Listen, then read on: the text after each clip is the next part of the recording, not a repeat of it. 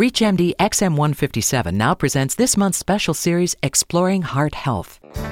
How do patients undergoing a coronary artery bypass graft benefit from cerebral oximetry monitoring? You are listening to ReachMD, the channel for medical professionals. Welcome to the Clinicians Roundtable. I am your host, Dr. Mark Nolan Hill, professor of surgery at the Chicago Medical School, and with me today is Dr. James Slater, attending surgeon in the Department of Cardiovascular Medicine at Morristown Memorial Hospital and Overlook Hospital, and in private practice at Mid Atlantic Surgical Associates in Morristown, New Jersey. Welcome, Dr. Slater. Thanks, Mark. Today we are discussing cerebral oximetry. Dr. Slater, all physicians know what pulse oximetry is. What exactly is cerebral oximetry? Cerebral oximetry makes use of the same near infrared spectroscopy that is used in pulse oximetry to measure oxygen in the blood. In the case of pulse oximetry, the oximeter is put on the finger and oxygen saturation is easily measured in the patient's blood. In the case of cerebral oximetry, the sensors are placed on the patient's forehead, and we're actually able to measure oxygen consumption of the brain, or oxygen delivery and then consumption of the brain. Why is that important? Before focusing in on the technology, I'd like to get to the broader stage. In the 1970s, heart surgery was about getting patients to survive the operation itself. In the 1980s and 90s, as we accomplished those goals, heart surgery became about decreasing the risks of cardiac surgery, including decreasing risk of mortality, de- decreasing risk of stroke. Having accomplished those goals pretty well, we're now focusing on making this operation as safe as possible and having the least possible impact on a patient's quality of life. One aspect of cardiac surgery, popular in the literature for a number of years now to discuss, is the impact on cognitive decline. That is, patients don't concentrate quite as well as they did after cardiac surgery than they did before. One of the mechanisms that we think may be involved in this is delivery of subtle amounts of oxygen to the brain during these major procedures, such as heart surgery. An instrument that now is able to measure oxygen delivery and consumption of the brain during heart surgery in a non invasive way is the cerebral oximeter that you're asking about. Now, how does that measure the oxygen exactly? Most people think that the skull is opaque and light won't shine through it, but in fact, if you take the human skull and you put a flashlight, it transilluminates very nicely. So it's very easy to shine a light through the skull and then read what comes back. And using the same spectroscopy that's used for pulse oximetry, you can make a calculation as how much oxygen is being delivered to the brain during heart surgery. Now, is this done exclusively when someone is on cardiopulmonary bypass? No, it really can be applied to any operation because I'm a heart surgeon. That's the way we use it. But we do use it in non bypass cases, also known as off pump coronary artery bypass grafting, as well as on. Well, Dr. Slater, if someone during an operation has normal vital signs, why wouldn't the pulse oximetry value of the oxygen saturation be a good reflection of what's going on in the brain? Well, what we find is that it's not all about blood pressure. It can be about flow of blood to the brain, so you can have normal blood pressure at the expense of flow. We find that there's different chemical compositions that affect how much oxygen you deliver to the brain.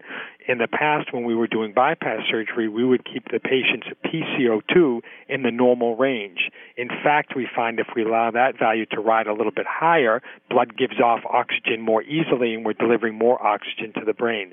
So this device really has changed the way we practice our, in our institution. So, what do you do if the levels go down? The anesthesiologist and the perfusionist working together have an algorithm that they'll employ to try to make that number come back up again.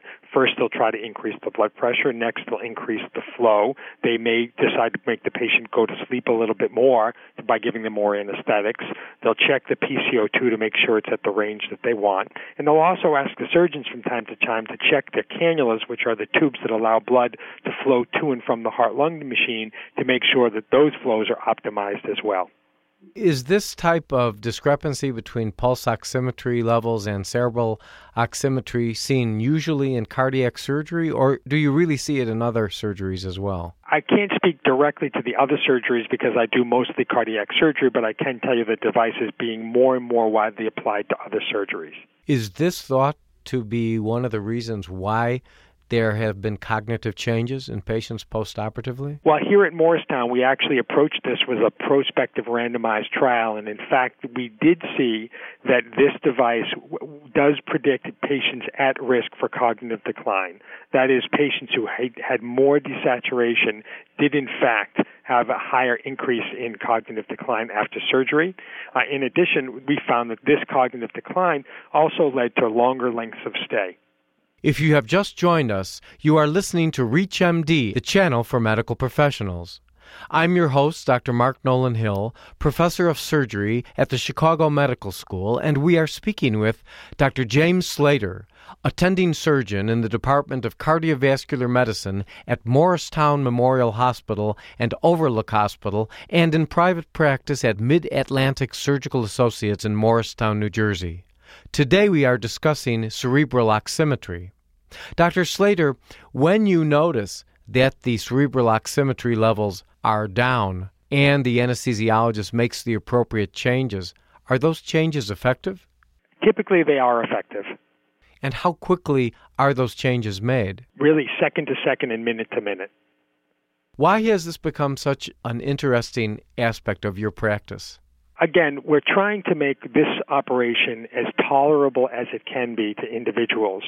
The real impact of cognitive decline, it's something that flew below the radar screen for a long, long time, but it's all of us have experienced patients who come back and they look well, they have good color, they're breathing well, and when you ask them how they're doing, they tell you, I'm not doing so well, I can't do the things that I used to do. And you say, well, what do you mean? And they'll say, I used to be able to do the crossword puzzle without any difficulty at all, but I can't do it as well as I could, or it takes me a lot longer this is real impact in patients' quality of life. And if we can come up with ways to make our operation have less impact or, or be more safe for them, it's appreciated by our patients.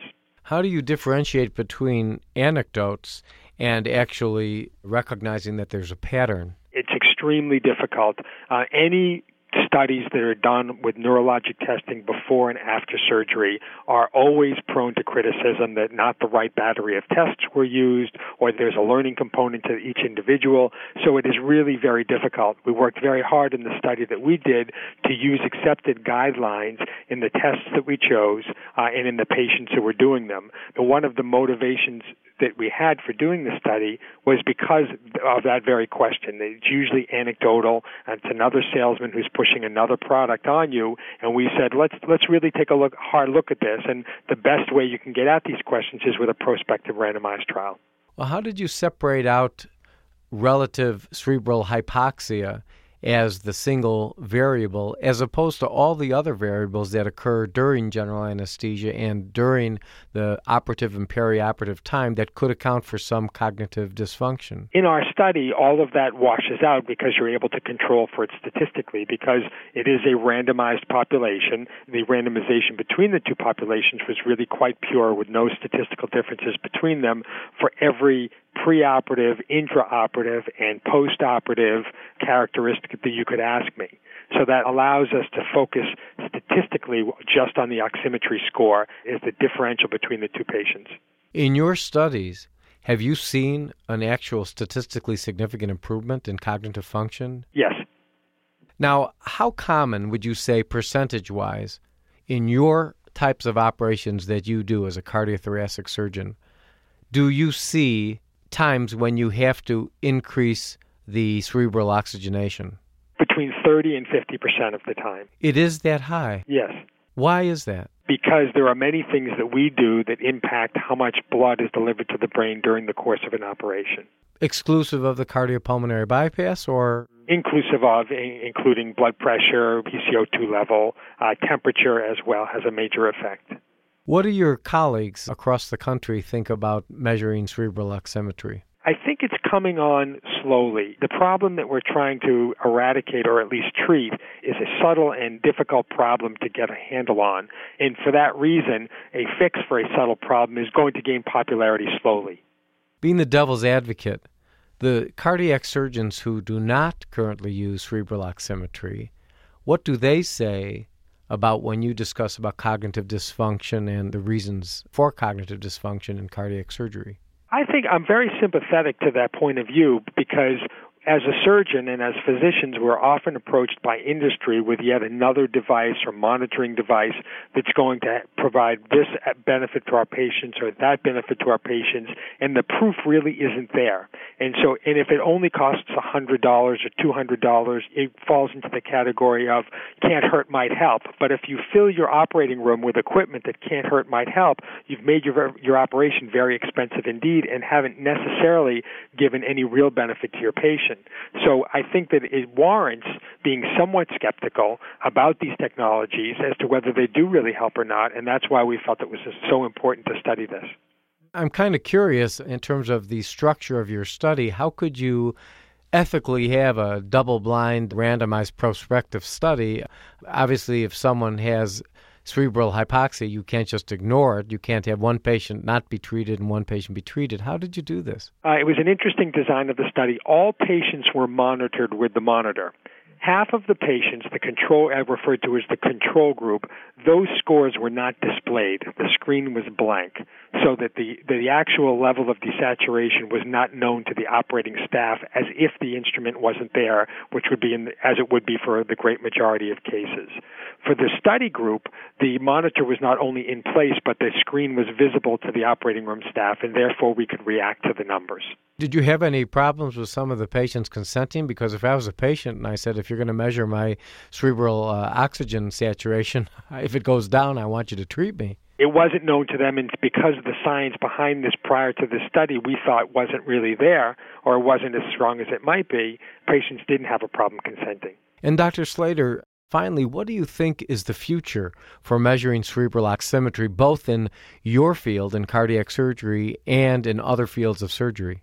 We find that this is an easy thing to do. It's an easy thing to treat, and we think that the more we're looking at it, the more benefit that it has. So I think it is going to enjoy a, a future. In your hospital, have any other departments utilized this, meaning divisions of the Department of Surgery, such as general surgery, orthopedic surgery, urologic surgery? It turns out that pediatric surgeons are finding this quite useful and not necessarily using just on the head. They're able to measure oxygenation to the splanchnic bed or to you know, basically the body cavity as a useful indicator that they're actually perfusing small children.